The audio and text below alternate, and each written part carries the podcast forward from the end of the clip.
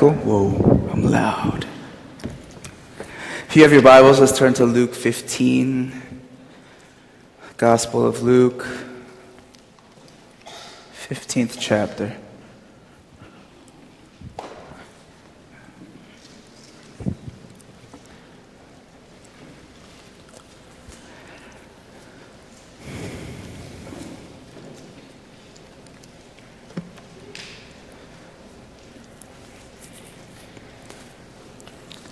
Don't know if you've noticed, but some of the pastors are not wearing ties anymore. It's new regime. I'm just kidding. I, we're, we're just like, you know, why not relax a little bit and listen. I, and I've said, it. I was like, man, I, I can promise you, I, I'll preach better and lead worship better if I don't have a tie and I can actually wear khakis or pants that fit. But, anyways, um, yeah, Luke chapter 15. It feels nice. Oh, so I can shout louder too.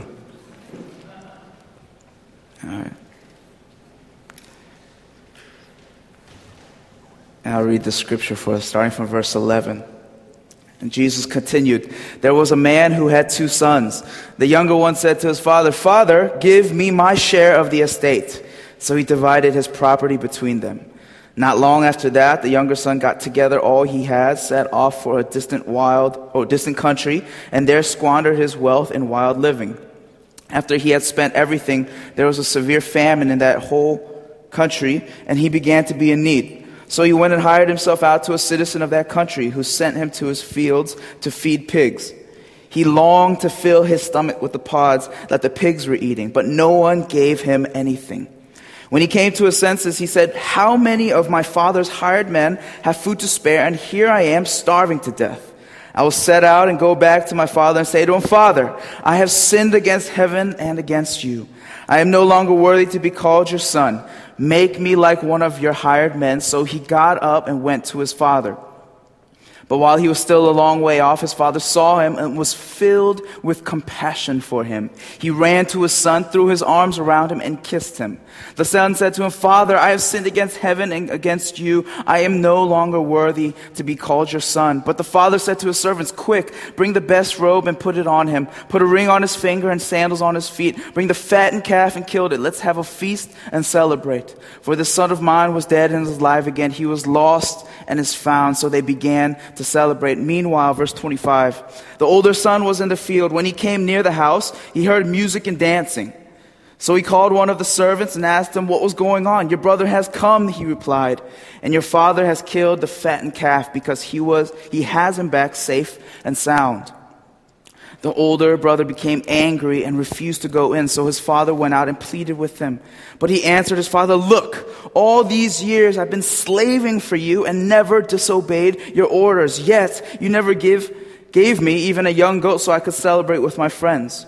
But when the son of yours who has squandered your property with prostitutes comes home, you kill the fattened calf for him. My son, the father said, You are always with me, and everything I have is yours. But we had to celebrate and be glad because this brother of yours was dead and is alive again. He was lost and is found. Is the word of God today. Let me pray for us. Father in heaven, we thank you for scripture. We thank you, Father, for the most tangible way you speak to us. We pray, Father, that the power of the word would be so alive in our hearts, that it would transform, that it would train in righteousness, that it would rebuke, God and that it would be also a gut check to where we are at. So, Holy Spirit, we say, Come, come and fill this place. Give us eyes to see, ears to hear what you have for us this morning or this afternoon. We thank you, we love you, and in Jesus' name we pray. Amen. So today I'm not going to be talking about uh, broken, sinful people coming back to the church, right? Nor am I going to be talking about the older son who's so you know, caught up in the desires of his own heart that he does, has no compassion. That's going to be a part of it, but he has no compassion for the younger brother. But what I am going to talk about today and what I believe is the main uh, theme of the, the parable of the lost son is the father, right? And oftentimes we, we, we, we, we have in, in youth group or different like skits, you know, you guys all have probably seen it. And, and even the youth, you guys have seen skits where like they, they portray the prodigal son as somebody who goes out, gets all this money and starts to drink, right? And starts, his eyes start to wander to all the ladies out there, right? He starts to squander all his money and do ratchet things, you know what I mean? Timothy, ratchet things. But really, I, I looked up today, and uh, I, I don't know why I haven't done this before. I looked up the definition of prodigal right? And oftentimes this, this uh, parable is considered, is called the prodigal son, the, the parable of the prodigal son. And literally, prodigal, all it means is just extravagant, right? We can say like, man, the, the way that we, you know, do these worship services is, is, is prodigal because, you know, all we really need is a guitar and like maybe a djembe or like a little drum thing. But we have like the, the keys, we got the, the drum set, we got the bass, we got the singers. It's prodigal. Just, it's like lavished upon. It's just a lot, extravagance, right? And today I want to show you that indeed, yeah, it, it, talks about the prodigal son who, who really squandered all his wealth. He was lavished with all this money and he squandered it all lavishly right? That's what makes him prodigal, not because he did terrible things. But I really believe that the highlight of this parable is the prodigal God. The God who lavishes, and it doesn't make sense, the God who lavishes his grace and his mercy and his love upon people who are so undeserving. You know what I'm saying? Right? Prodigal God, a God who lavishes, is so extravagant in how he is to us. Right, before we go on, we kind of re- really need to know the context of, of, of, what Jesus is saying. And if you look from uh, verse 1 through 7, it says in, in verse 7, it says, I tell you that in the same way, there will be more rejoicing in heaven over one sinner who repents than over 99 righteous persons who do not need to repent. And he's talking to sinners, tax collectors and sinners, and he's also talking to Pharisees, the teachers of the law. And literally, what he starts off with, he talks about the sheep. If you have 100 sheep, you have 99, but one is lost. Won't you, as a shepherd, right, as a shepherd of the religion of, of the people of God, of people of Israel, right, wouldn't you leave the 99 to go look for the one? But at verse 7, he switches it up right? No longer are they in the position of the shepherd, the one who goes out to look for the one, but he says, Heavens is rejoicing over one sinner who repents, these tax collectors and sinners. Over 99 righteous persons, and there's a bit of sarcasm there. Pff, righteous people like you, Pharisees, who do not need to repent. And in some uh, translations, there's the kind of the, the transition word. It says then. In verse 3, it says then. But some translations, it says so. And this is immediately following after what the Pharisee says. He says, man, this guy welcomes sinners and eats with them. And some translations, and in your Bible says then, if you have the NIV, but the ESV says so. As a response to what these people said to him, he says, okay, so. And he tells the story and he ends with 99 righteous. So you can imagine, they're just kind of like, oh, what is this guy up to? And then oftentimes we hear the, the, the, parable of the lost son, and, you know, same, same sentiment. There's God the Father, but there's that older son who just can't approach people with compassion. He, they're just out to get him. And we know in Scripture, especially specifically in the Gospels, that these Pharisees were out to get him, trip him up wherever they can, like make him fumble over his words and his ideas, just so that they can kill him, have every reason to kill him. Right? So he's talking to an audience of both sinners and Pharisees. Right?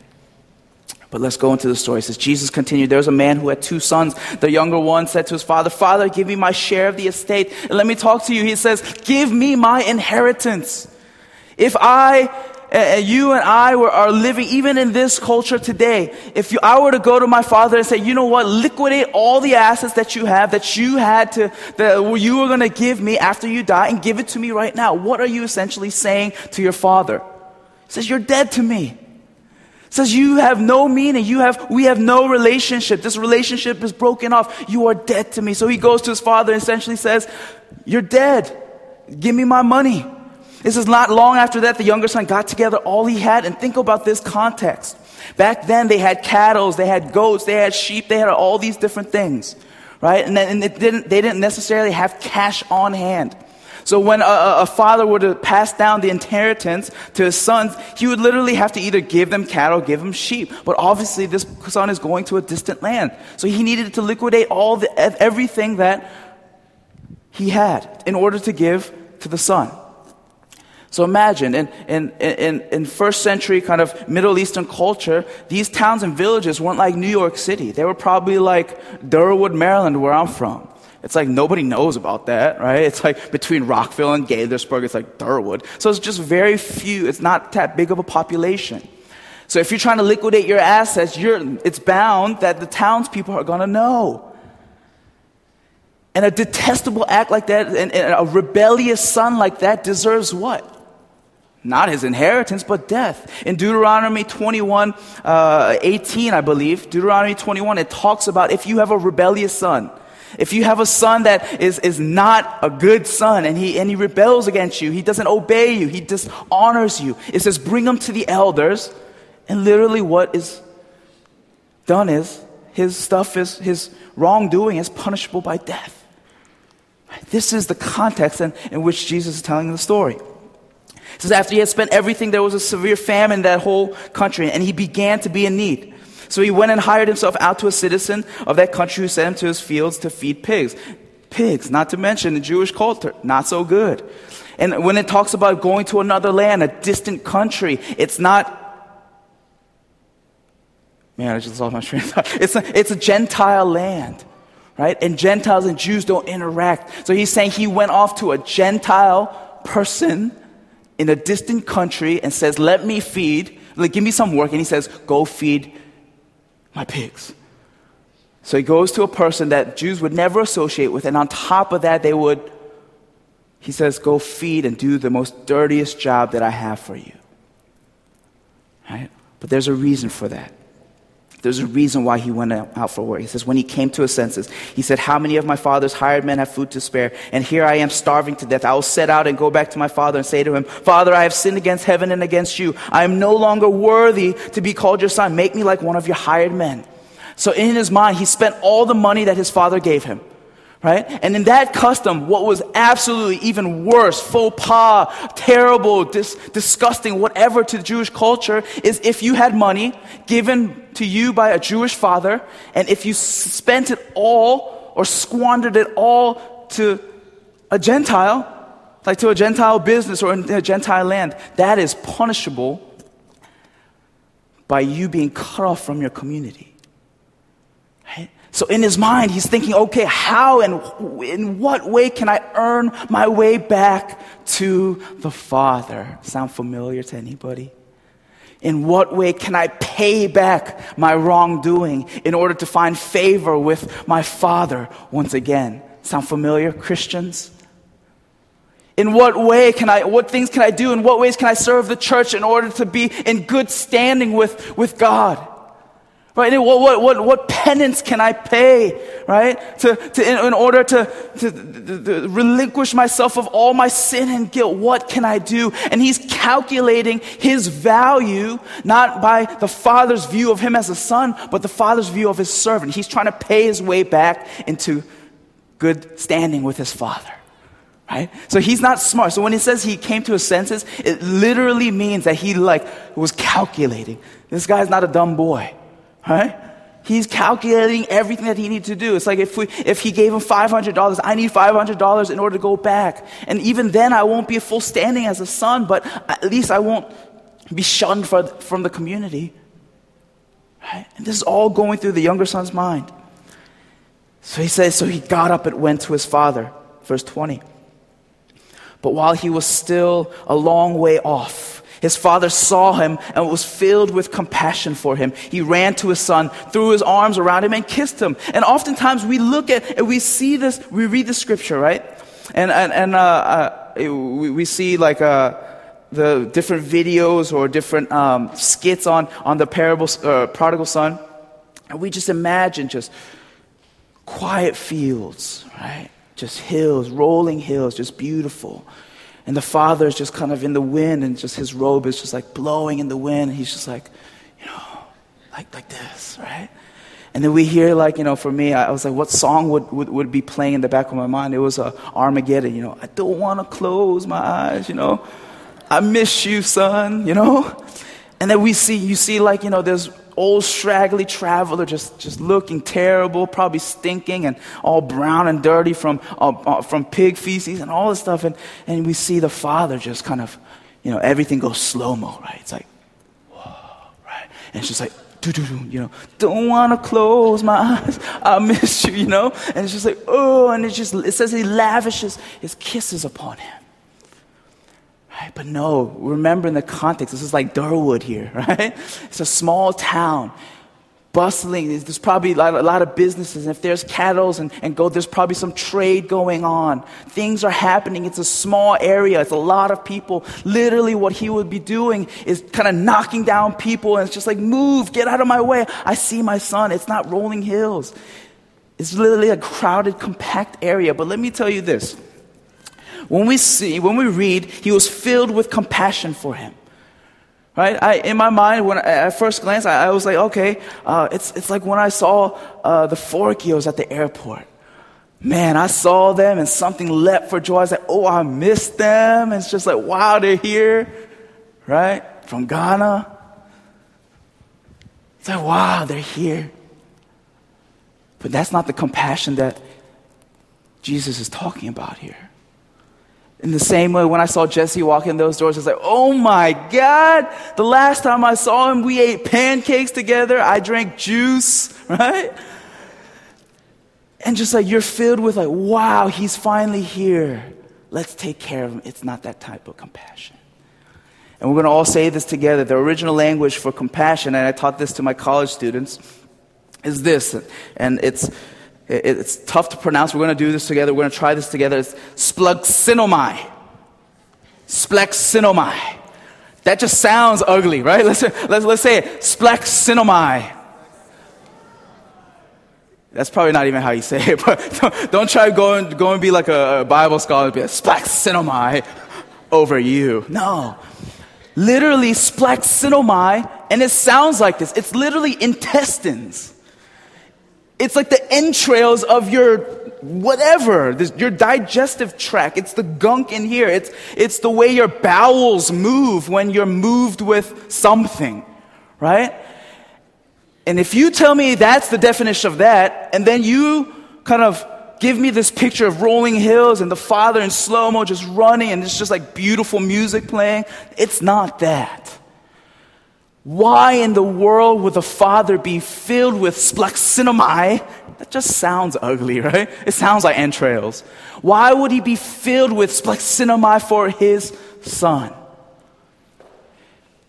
I mentioned to you when a son is given a Jewish inheritance and he spends it all in a Gentile land.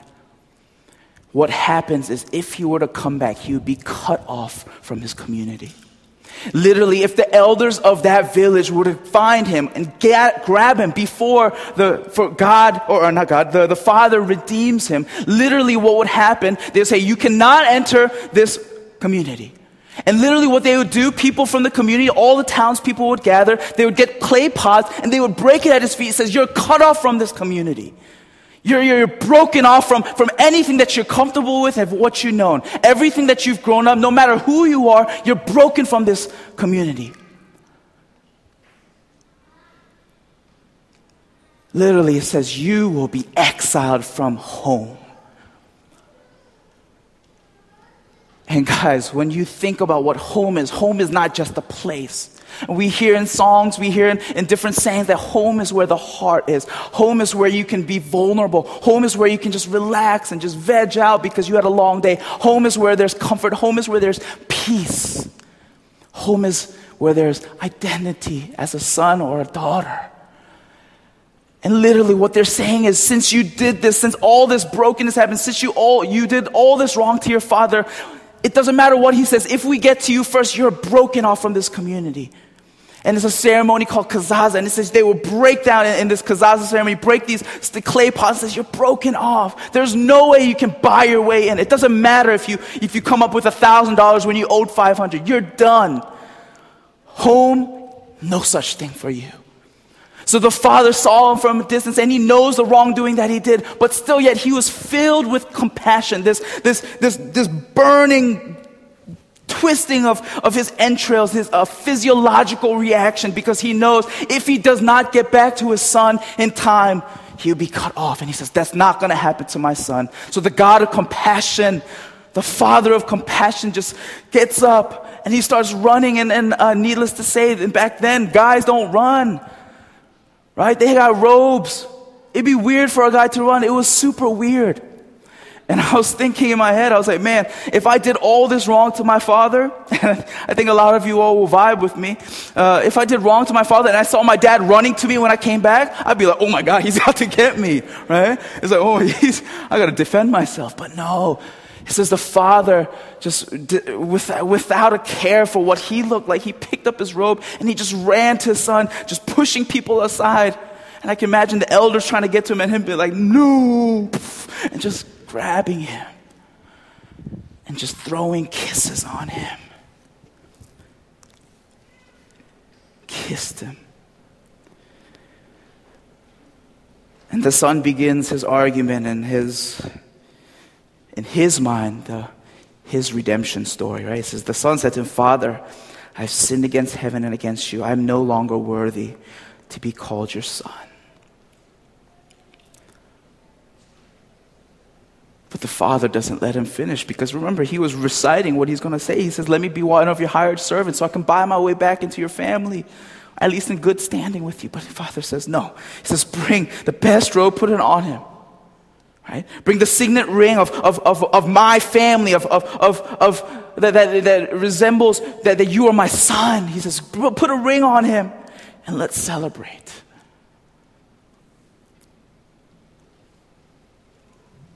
Friends, and I just want to spend some time with this idea of compassion, this splaxidomai. It's used several times in the New Testament.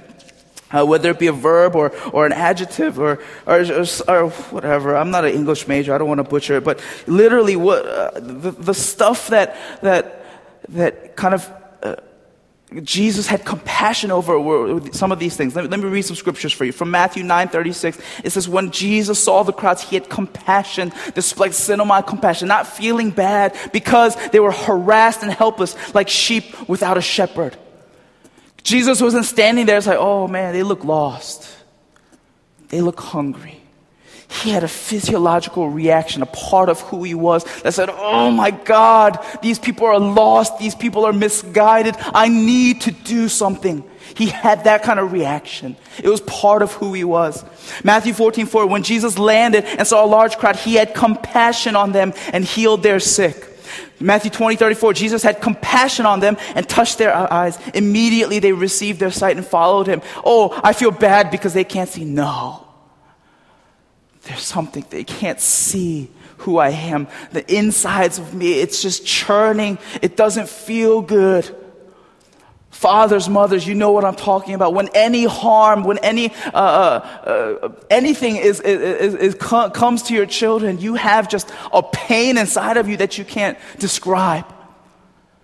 When you know that your son or your daughter should be walking in the ways of God and they fall astray, there's just a oh, if you're a godly mother or father, you just have a pain inside of you. And that's the same kind of splaxidomai compassion that Jesus had when he saw the broken, when he saw those who were sick, when he saw the lost and misguided.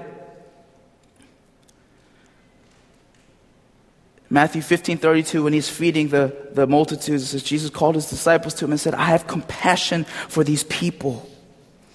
They have already been with me three days and have nothing to eat. And I love that part he had compassion because they didn't eat. I was like, man, okay. But you, you see that. All these different things, what it leads to, the reason why he had compassion is they could not see who he was. They were hungry for something more than food, and he had compassion. And he wanted to meet their need as Jesus.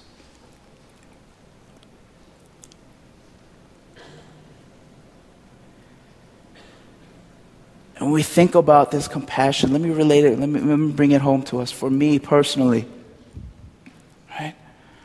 I wonder, I wonder, We look in scripture, we look in, in, in third world countries, we look, eh, not to compare anything. I wonder why, when people are sick today, and this is just a small example, I wonder why, when people are sick today, they're not healed like that. And some would argue, man, it's just lack of faith, but I would argue it's lack of compassion. Because every time Jesus healed someone, he had this reaction to their suffering. He had this compassion inside of him, which led him to heal.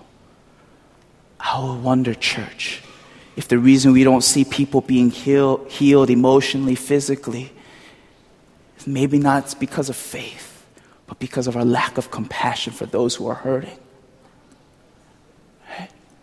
Let me relate it and bring it home as, as a pastor. When, when I pray for my youth kids over here, I see some of them, you know, even right now looking on their cell phones and not listening to the sermon. And, and you know, even a Friday night when we have like a great time of worship, it's just like, you know, and, you know, and I, I say, God, transform their hearts. Right? We've all prayed that prayer. Oikos leaders, let me hear you. Transform my Oikos members' hearts that they would know you more, God, and be more devoted to this Oikos and actually come out, right? When there's not food. right? Transform my college students' heart because man, they don't know how to manage their time or their schedules. Transform their hearts. And I remember one time I was just so, like, just fed up. And, and as a pastor, I'm allowed to get fed up, right? Is that okay? Pastor Neil, is that okay to get fed up sometimes? Like, I get fed up sometimes and like, God, just transform them. Man, if I had a million dollars, I'd send them all the missions and just see what's up. But God, I remember just in the still soft voice when I'm meditating on scripture, I, I was like, you know what? You're so concerned with the stuff that they can do. You're so concerned that they don't come out.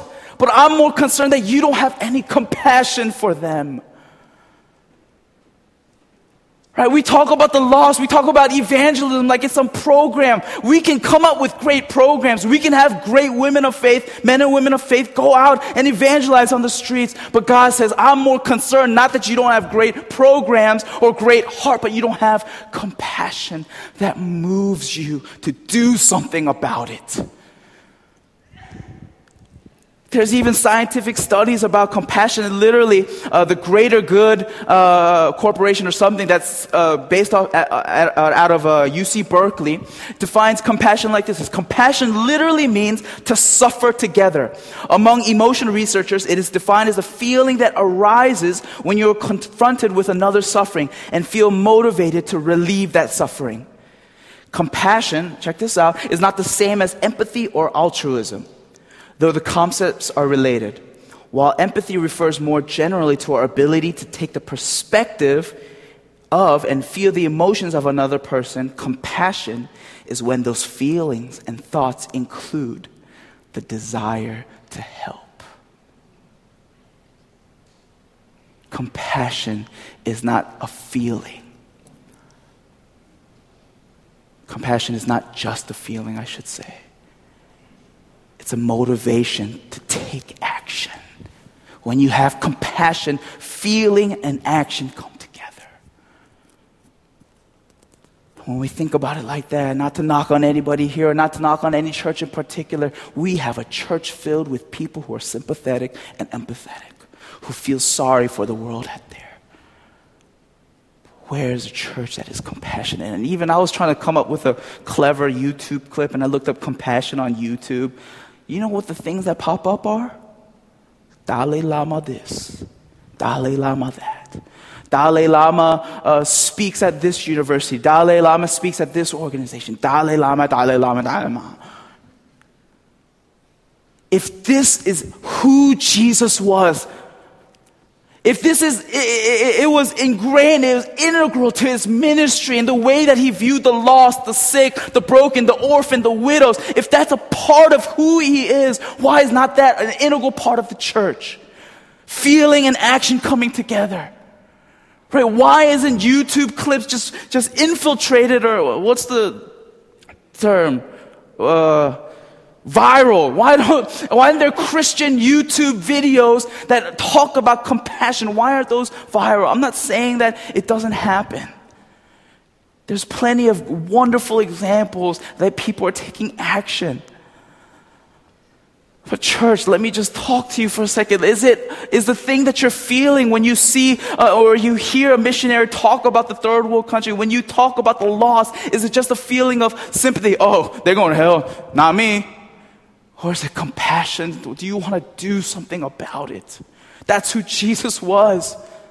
Do we have this splaxinomai or do we just have, ooh, sucks to be you?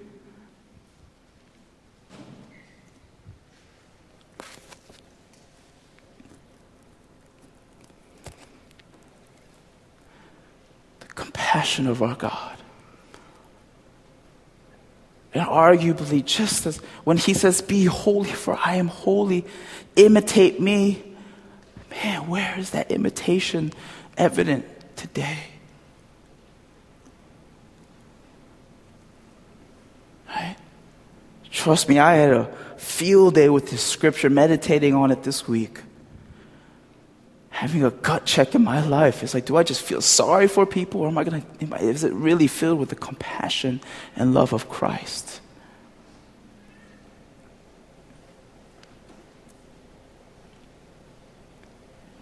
And the account of the older brother says just that. He answered his father in verse 29 when he was asked to come in and join the celebration. He says, Look, all these years I've been slaving for you and never disobeyed. Modern day translation. I've done, been there and done that in the church. I've been the Sunday school teachers. I've been the small group leaders. I've preached the sermons. I lived a righteous and moral life. And the father replies, My son, the father said, You are always with me, and everything I have is yours. And he says, That's good. Good job. Proud of you. Thank you. Your faith should be complemented with good works. Good, thanks. But when he starts talking about his younger son, what does he say? He says, For all your life,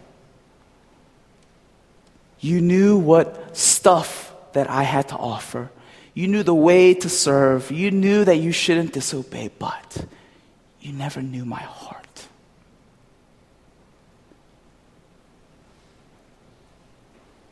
Church, are we a people, a, a, community of believers that seek the stuff of God, but not really wanting to know His heart because it'll require us to take another step of faith?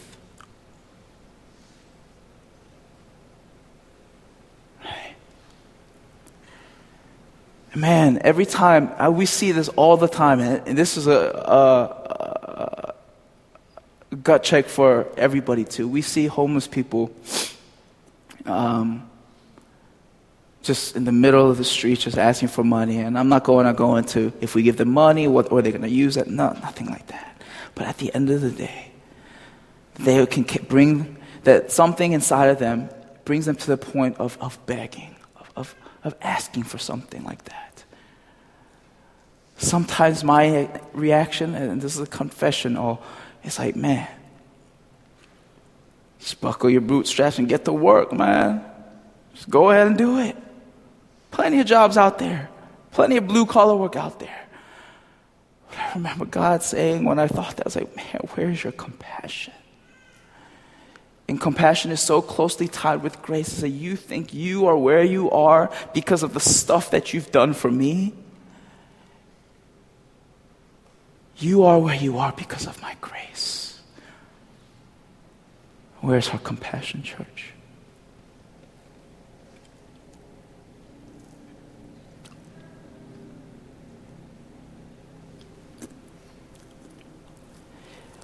And we see in this story a few things that God really compels us to do.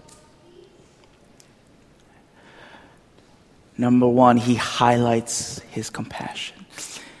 If we can't view the older and younger sons with compassion, all we're doing is being judgmental. It's like that younger son, oh, that stupid, whimsical boy. Or that older son, that prideful, legalistic loser. But the God of compassion or the Father of compassion is elevated to have the spotlight in this story. We start to understand his heart for both. It's just at the end of the day, he says, Know me, know my heart, have compassion. Right? So, elevating not just the people at fault, but the God who is compassion. Number two, we see in the younger son, we learn a lesson that something that we have to do is come to our senses. We often see in the Gospels when sick people, when blind people, or people with leprosy came, they literally had nowhere else to go. So they came down on their knees to the feet of Jesus and said, Help me. If you are willing, help. And if we come before God in that posture saying, God, I'm so prideful, God, I have no compassion, God, I have no grace. He says, Come to your senses, come to the feet of Jesus and just ask. And it says, and we'll ask him, says, God, if you're willing, make me more like he says, I'm willing. Because I'm compassionate over you too. Older son, older daughter. And lastly, pray when we read scriptures like this that it would be, like I mentioned many times, a gut check for where we are. Is the motivation for the things that you do, the, the way that you view people, the ministry that you kind of propel yourself in, is it motivated by compassion or by legalism? Right? At the end of the day, the motivation has to be compassion. The ultimate is the glory of God the way that we do it, the way that we view people, the way that we see our ministries has to be with compassion because there's people who are lost and misguided, who are hungry for truth and something more, who are broken because of poverty, being widows, being orphaned. We need to see these people with the eyes of Christ, with the lens of Jesus Christ. Amen.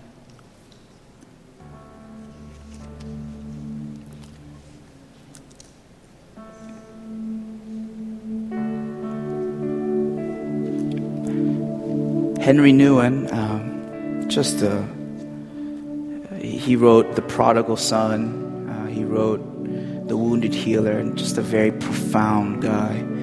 He writes this He says, Compassion asks us to go where it hurts, to enter into the places of pain, to share in brokenness, fear, confusion, and anguish. Compassion challenges us to cry out with those in misery, to mourn with those who are lonely, to weep with those in tears. Compassion requires us to be weak with the weak, vulnerable with the vulnerable, and powerless with the powerless. Compassion means full immersion in the condition of being human. And he goes on compassion, which means literally to suffer with, is the way to the truth that we are most ourselves. Not when we differ from others, but when we are the same. When you acknowledge that you, you, and you are no different than me. Indeed, the main spiritual question is not what difference do you make, but what do you have in common. It is not excelling, but serving that makes us most human. It is not proving ourselves to be better than others, but confessing to be just like others. That is the way to healing and reconciliation. That's deep.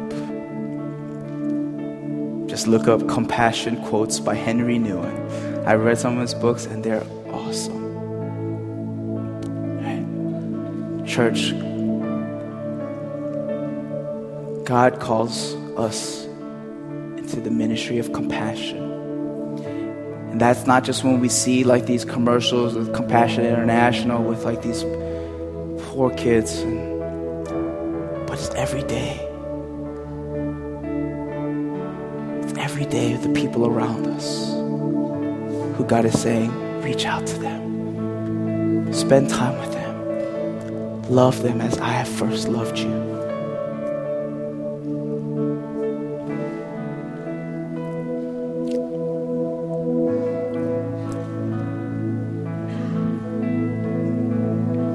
Let me pray for us.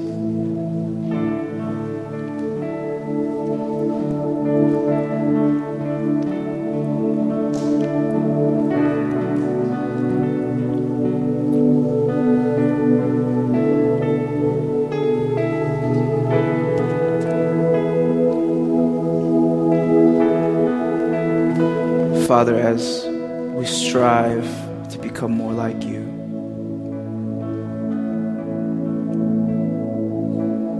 As we interact with the people in schools and workplaces, in our neighborhoods, our communities, our families, God. Help us to see them as you do, God.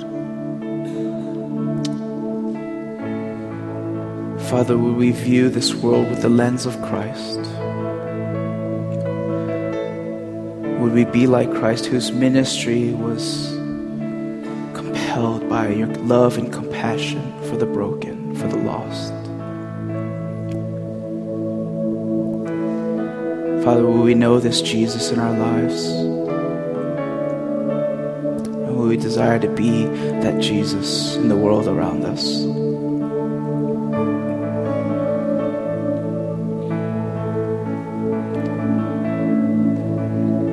To read a little kind of a journal entry that I have.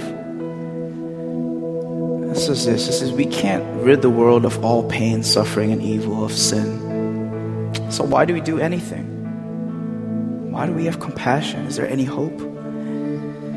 But if we ask that, we can also ask why did the disciples continue to preach the gospel and fight injustice after Jesus died?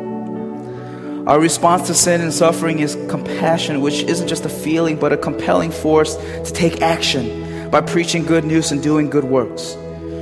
Christ's compassion led to the ultimate action to deliver people from pain, suffering, evil, and of sin through the cross. That is our hope. I don't know why he hasn't come yet, but what I do know is that I see the power of Christ's death and resurrection when people, when the church respond in compassion to people and issues of the world, and we see a glimpse of heaven, of the kingdom of God coming here on this earth. I will continue to usher that in until he sets all things right. Every work will be incomplete. Someone fighting against world hunger may possibly never solve that issue. But what I do believe is what my actions can't complete today, what our actions as the church can't complete today, will be completed by Christ Jesus when He comes. I, we will do our part.